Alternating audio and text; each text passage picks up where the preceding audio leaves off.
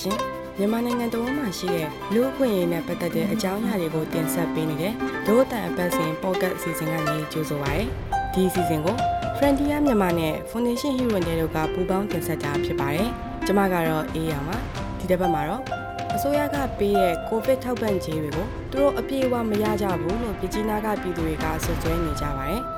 ဟိုကလာပေးတဲ့ခါကျတပေါင်းလာပေးလက်မှတ်ထိုးခိုင်းတဲ့ခါကျတော့ ဒီနာမည်တွေပါရေးပြီးမှလေလက်မှတ်ထိုးခိုင်းနေလျှောက်တော့လက်မှတ်ထိုးခိုင်းတဲ့ခါအပေါ်မှာကြည့်လိုက်တယ်ကြည့်လိုက်တဲ့ခါကျတော့2000ရေးထားတော့ဟုတ်တယ်တွေ့လိုက်တယ်ဒါပေမဲ့လာပေးရတော့1000ပဲပေးရဟုတ်တယ်ဟဲ့အိမ်မူးတွေနဲ့လေအခင်းနဲ့လူတွေအိမ်အပိုင်ရှိတဲ့လူတွေကြတော့နော်သူ့လည်းမကြည့်အဲ့ဒါဆိုအကုန်ရတယ်မြကြီးနားမြို့နယ်ကဂျော်အီအီဖြူကအစိုးရက6ပွင့်ပေးမှုတွေနဲ့ပတ်သက်ပြီးသူမရဲ့အတွေ့အကြုံတွေကိုပြောပြခဲ့ရပါဒီဆောင်မအပြည့်စုံကိုမြကြီးနားသတင်းချာနယ်က သတင်းတောက်အက်စတာကဆက်လက်တင်ဆက်ပေးမှာဖြစ်ပါတယ်နိုင်ငံသွင်းမှာ COVID-19 ပြန့်ပွားလာမှုတွေနဲ့အတူပြည်သူတွေရဲ့ဝင်ငွေတွေလည်းထိခိုက်ရပါတယ်။တုံ့ပြန်မှုအနေနဲ့တနိုင်ငံလုံးကပုံမှန်ဝင်ငွေမရှိတဲ့အခြေခံလူဒန်းစားပြည်သူတွေအတွက်အစိုးရကထောက်ပံ့ကြေးတွေပေးခဲ့ပါတယ်။ ကချင်ပြည်နယ်မှာဆွေရကထောက်ပံ့ကြေးပေးနေရလေးချိန်ရှိနေပါပြီပထမအကြိမ်မှာတော့ငွေကျပ်တောင်ခွဲနဲ့ညီမျှတဲ့စံစီစားစတဲ့အခြေခံစားတောက်ကုန်ပစ္စည်းတွေဒုတိယအကြိမ်မှာတော့ငွေကျပ်တောင်ခွဲတတိယအကြိမ်နဲ့သုတ်ထအကြိမ်မှာတော့ငွေကျပ်2000စီပေးခဲ့တာပါဒေါ်အီဖြိုကအစိုးရရဲ့အထောက်ပံ့တွေကိုရရှိသူတယောက်ပါသူမကစက်ပောင်ချမ်းမနေထိုင်သူဖြစ်ပြီးဗကြားတုတ်ထူရောင်းနေသူဖြစ်ပါတယ်သူမကသူရတဲ့အစိုးရထောက်ပံ့ပေးတဲ့ငွေကျပ်2000စီရမယ့်အချိန်မှာငွေကျပ်1000စီနဲ့နှစ်ကြိမ်ရရှိထားသူဖြစ်ပါတယ်ဒါပေမဲ့အုတ်ချုပ်ရေးမှုကတော့ဒူမငွေကျပ်2000ရရှိပြီးဖြစ်တဲ့ဆိုပြီးလက်မှတ်ရေးထိုးခိုင်းပါတယ်တရက်ကွက်တီးနေဒေါ်ဇာနီအောင်ကလည်းဝေရမရအောင်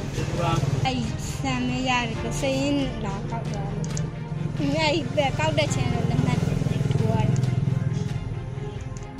အိမ်ငါးတွေခုကဆန်အိမ်ငါးတွေမပေးဘူးတဲ့အိမ်တိုင်းတွေပဲပြေးလို့အိမ်ငါးတွေမပါဘူးလို့လေကုန်းရက်ွက်နေတော်ဝင်းကြီးကလည်းတန်ရာကြီးကိုတူးမရှိတူးရှိရကြီးတတိုင်းရလုံးဘူးမှမရအောင်အန်တီလည်းဘယ်မှသွားတာမှမဟုတ်တယ်တနေ့ကမနေ့ခင်းဈေးသွားတာတော့ပဲရှိတယ်လာရင်တွေ့မှာပေါ့တရားမရှိတရားရှိရှိတာကြီးဘယ်သူမှဘယ်မှမမသွားတာ သူမတို့ရက်ွက်မှာနေမီမိုးတွေအနေနဲ့စင်းလာကောက်တာမရှိတဲ့အပြင်အကြောင်းကြားတာလည်းမရှိဘူးလို့သူမကဆိုပါတယ်အစိုးရကအခြေခံလူဒန်းစားတွေကိုပေးဝေမှုတွေနဲ့ပတ်သက်ပြီးပြဿနာရှိတာမြစ်နာမြို့နယ်တစ်ခုတည်းမဟုတ်ပါဘူးနိုင်ငံတော်မှာဖြစ်ပွားနေတာပါတချို့အတိုင်းတွေမှာအုပ်ချုပ်ရေးမှုတွေထောက်ပံ့ငွေမရတဲ့အတွက်အုပ်ချုပ်ရေးမှုတွေတိုင်ကြားထားတာတွေရှိသလိုတချို့အတိုင်းနယ်ပြည်နယ်တွေမှာလည်းလက်စားတာတွေရှိတဲ့အတွက်တာဝန်ကရက်ဆိုင်တာတွေတွေ့ရှိရပါတယ် အစိုးရကတနိုင်ငံလုံးမှာရှိတဲ့ဝင်ငွေနေတဲ့မိသားစုတွေအတွက်ထောက်ပံ့ငွေကျပ်400နဲ့တသမ85ဘီလီယံထောက်ပံ့ထားတယ်လို့ COVID-19 ကြောင့်ဖြစ်ပေါ်လာနိုင်တဲ့စီးပွားရေးတက်ရောက်မှုများအပေါ်ကုစားရေးလုပ်ငန်းကော်မတီအစည်းအဝေးမှာပြည်ထောင်စုဝန်ကြီးကပြောကြားပါတယ်မြချနာမြို့နယ်မှာ28ရက်ကွက်ရှိပြီးအခုလိုဖြန့်ဝေမှုတွေမှာအတန်ကြေကြေလောင်လောင်နဲ့ပြဿနာရှိနေတာဂျပန်ချန်ရမ်ဘိုမြို့တစ်ကြီးစီတာဘရိုလေကုန်းငွေပြောဆမ်ပြ စတဲ့6ရက်ကွက်ရှိပါတယ်။အဲ့ဒီရက်ကွက်တွေဟာ၄ကြိမ်ပေးတဲ့အထဲမှာတချို့ကလည်းပထမအကြိမ်ရရှိပြီးနောက်တစ်ကြိမ်ရရှိတာတွေမရှိသလိုတချို့ကလည်းပထမအကြိမ်မရရှိဘဲနောက်အကြိမ်မှာရရှိတာတွေလည်းရှိပါတယ်။တချို့ကလည်းအစိုးရကကြေညာထားတဲ့ပမာဏမဟုတ်ဘဲရော့နေပြီးရရှိတာတွေလည်းရှိပါတယ်။တပ်ပေါင်ချန်အုပ်ချုပ်ရေးမှူးဦးအိုင်စီရကန်က ယာယီမှုဆိုစိုင်းစိုင်းပေးစိုင်းအဲကသူတို့ကခွဲပြီးပြီပဲဆိုင်တာဒါပေမဲ့သူတို့စေမှုယာယီမှုကမထူပါဘူးဗျာယာယီမှုစေမှုတွေကစေးမပါတဲ့သူတွေတက်လည်းမြပြီးပေးရအောင်ဆိုပြီးမှအဲ့ဒီပုံစံအတိုင်းပေးလိုက်တာ2000ရတဲ့သူက1000ရတာပေါ့ပထမကတော့အစိုးရကမရှိတဲ့သူကိုကောက်ခိုင်းတယ်တကယ်မရှိတဲ့သူကိုကောက်ပါဆိုပြီးကောက်ခဲ့တာပိုက်ဆံပေးရအခါကျလာပြီလေအမျိုးမျိုးအုပ်လိုက်အုပ်လိုက်လာတာမနှဲစူးစမ်းပြီးစိတ်သက်သာအောင်နောက်တစ်ခါစရင်ထက်ပေးမယ်ဆိုပြီးမနှဲပြောခဲ့ရတယ် မြချနာမြို့နယ်မှာတော့ကိုဗစ်ကာလမှာတာမန်လက်လုံလက်စားဖြင့်စစ်ဆေးရမယ့်အချက်16ချက်နဲ့စစ်စစ်ထားပါတယ်စစ်စစ်သတ်မှတ်ချက်တွေကတော့လေးပိုင်ရပိုင်မရှိရပြင်ဆင်စားမဟုတ်ရဝန်ထမ်းမဖြစ်ရဈေးပိုင်ရှင်တွေမဖြစ်ရစတဲ့အချက်လက်တွေနဲ့စစ်စစ်တာပါအဲ့ဒါနဲ့စစ်စစ်တာတွေပြုတ်လုပ်ပေမဲ့တချို့တွေကနေမြင်မှုအုပ်ချုပ်ရေးမှုတွေကိုတွားရန်တွေ့တာတွေလည်းရှိတယ်လို့မြချနာမြို့နယ်အထွေထွေအုပ်ချုပ်ရေးမှုဦးတောင်းဝင်းကပြောပါတယ် အစင်မပြေတာနဲ့တချို့တွေကနေမိမှုဥချုံသွားရန်တွေ့တယ်နိုင်ငံတော်ကပေးတာဖြစ်တယ်လူချင်းကြမှာပေါ့အဲ့တော့ဟာကျမတို့လည်းပုံပုံရှိတာမဟုတ်ကျမတို့လည်းထည့်ပေးအုပ်ချုပ်အိတ်ထက်စိုက်ပေးရတာမဟုတ်ဘူးအမျိုးလေးတွေရှိတယ်အဲ့တော့ဘာမှားလဲဆိုချို့နေနေမှုတွေကတချို့ကြတော့လာပြီးရန်တွေ့တယ်ဘာလို့စိတ်ပါတူပြောလဲထည့်ပေးတာပါပါမဟုတ် စီစီစီရမယ့်အချက်တွေကိုထုတ်ပြန်ထားပေမဲ့တချို့နေရာတွေမှာတော့အစိုးရဝန်ထမ်းဖြစ်ပေမဲ့စာဝတ်နေရေးခက်ခဲမှုအကြောင်းထည့်သွင်းတာတွေလည်းရှိပါတယ်။တချို့နေရာတွေမှာတော့အချက်လက်တွေနဲ့ညီပေမဲ့မရရှိတဲ့နေရာတွေလည်းရှိပါတယ်။အစမပြေမှုတွေကိုအတန်ကြေကြေလောင်လောင်ကြားနေရပြီးတိုင်ကြားမှုတွေရှိတာကြောင့်အုပ်ချုပ်ရေးမှုရုံးကိုခေါ်ပြီးဖြေရှင်းတာတုံမှုရှိနေပါပြီ။အခုလိုဖြစ်နေတဲ့ကိစ္စတွေနဲ့ပတ်သက်ပြီးပြည်내လူမှုရေးဝန်ကြီးဦးနေဝင်းက ဘယ်တော့တော့ဖြစ်တယ်ကျွန်တော်တို့နိုင်ငံတော်မူနဲ့ညီကောက်ခိုင်းတာကောက်တော့ဟိုဝန်ကြီးရစမကောက်နိုင်ဘူးလေဟုတ်လားအဲ့တော့သူတို့ဆိုင်ရာမြို့နယ်အချင်းမှုဟိုဆိုင်ရဖြစ်ကောက်ခိုင်းတာပေါ့နော်ဒီနေ့အချင်းမြို့နယ်အချင်းမှုခရိုင်အချင်းမှုမြို့နယ်အချင်းကောက်ခိုင်းတယ်သူတို့လည်းတွေ့ရကြီးတွေကောက်ခိုင်းတာပေါ့တင်းနေဟာတွေမြို့နယ်အချင်းမှုရတင်းနေဟာတွေကျွန်တော်တို့အတီးပြပြီးတော့ထုတ်ပေးရပါရှိတယ်အဲ့ဒါဖြစ်လို့ဆိုရင်တော့စဉ်းစားရရှိတယ်ပေါ့နော်အောက်ချီ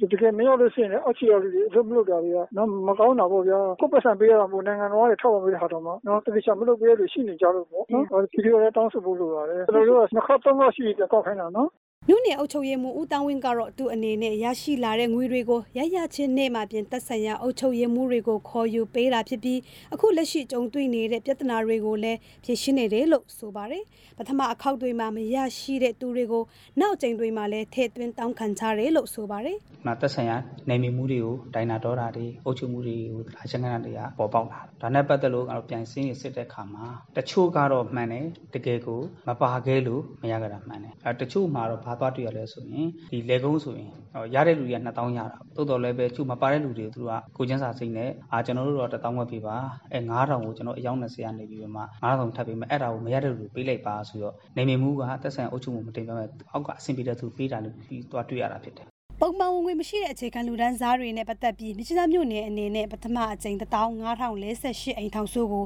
ပျက်စီး၅မျိုးထောက်ပံ့ပေးခဲ့ပြီးအဲ့ဒါလိုထောက်ပံ့တဲ့အချိန်အကြောင်းအမျိုးမျိုးကြောင့်ကြံရည်ခဲ့သူတွေအတွက်အိမ်ထောင်စု4182အိမ်ကိုပျက်စီးအစား ငွေကျပ်15000ပေးခဲ့တယ်လို့သိရပါတယ်။မြစ်ချသားမြို့နယ်မှာအိမ်ထောင်စုပေါင်း4300ကျော်ရှိပြီးတကယ်အိမ်ထောင်စုစည်းနဲ့ပေးတဲ့အိမ်ထောင်စုမှာ19020ရှိပါတယ်။အခြေခံလူဒန်းစားအိမ်ထောင်စု4305အတွက်က်ကိုလည်းထပ်မံတင်ထားတယ်လို့အုပ်ချုပ်ရေးမှူးဦးတောင်းဝင်းကဆိုပါတယ်။ဒါပေမဲ့လည်းအဲ့ဒီထပ်မံတင်ထားတဲ့အထဲမှာတော်ဝင်းကြီးတို့ပါမပါမသေးချပါဘူး။ဘာကြောင့်လဲဆိုတော့သူမတို့မိသားစုကိုတစ်ခါမှအစင်းလာမကောက်သေးတဲ့အတွက်ပါ။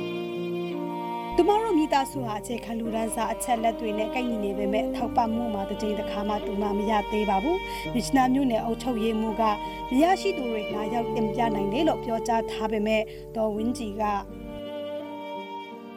ပုံမှန်ဝင်ငွေရှိတဲ့အိမ်မဟုတ်တဲ့ဟာတွေပေါ့လက်လုတ်လက်စားတွေအဲ့လိုမျိုးပေးတယ်လို့အဲ့လိုပဲကြားတာလေအဲ့ဆိုသူများတွေရတယ်ရတယ်ဆိုတော့ကိုလည်းအဲ့တလောအရန်ခက်တော့ရမလားလို့ပေါ့ငါတို့လည်းတပ်ပြောကြည့်ရအောင်လို့ နမြင်မှုဖြစ်ဖြစ်ယုံဖြစ်ဖြစ်ပေါ့နောက်ကြဟိုးဗနာလာတူကသူတို့သွားပြောတယ်တဲ့သွားပြောတဲ့ခါကျတော့တဲ့လူဦးရေဘလောက်ဆိုလည်းမသိအဲ့လောက်ကိုပဲပေးတာလို့မရတော့ဘူးလို့ပြောလွှတ်လိုက်တာဟဲငါတို့သွားရင်လည်းအဲ့တိုင်းပဲပြောမှာပဲတော့ပါပြီမသွားပါနဲ့တော့ဆိုမှရိုင်းနေလိုက်တော့တာလေဟိုကိုကအစင်မပြေလို့ခက်ခဲတဲ့ခါကျကုညီတွေတော့လဲရချင်တာပေါ့နော်မကုညီတော့လည်းဘ ᱹ ကိုသာပြောရမှာလဲ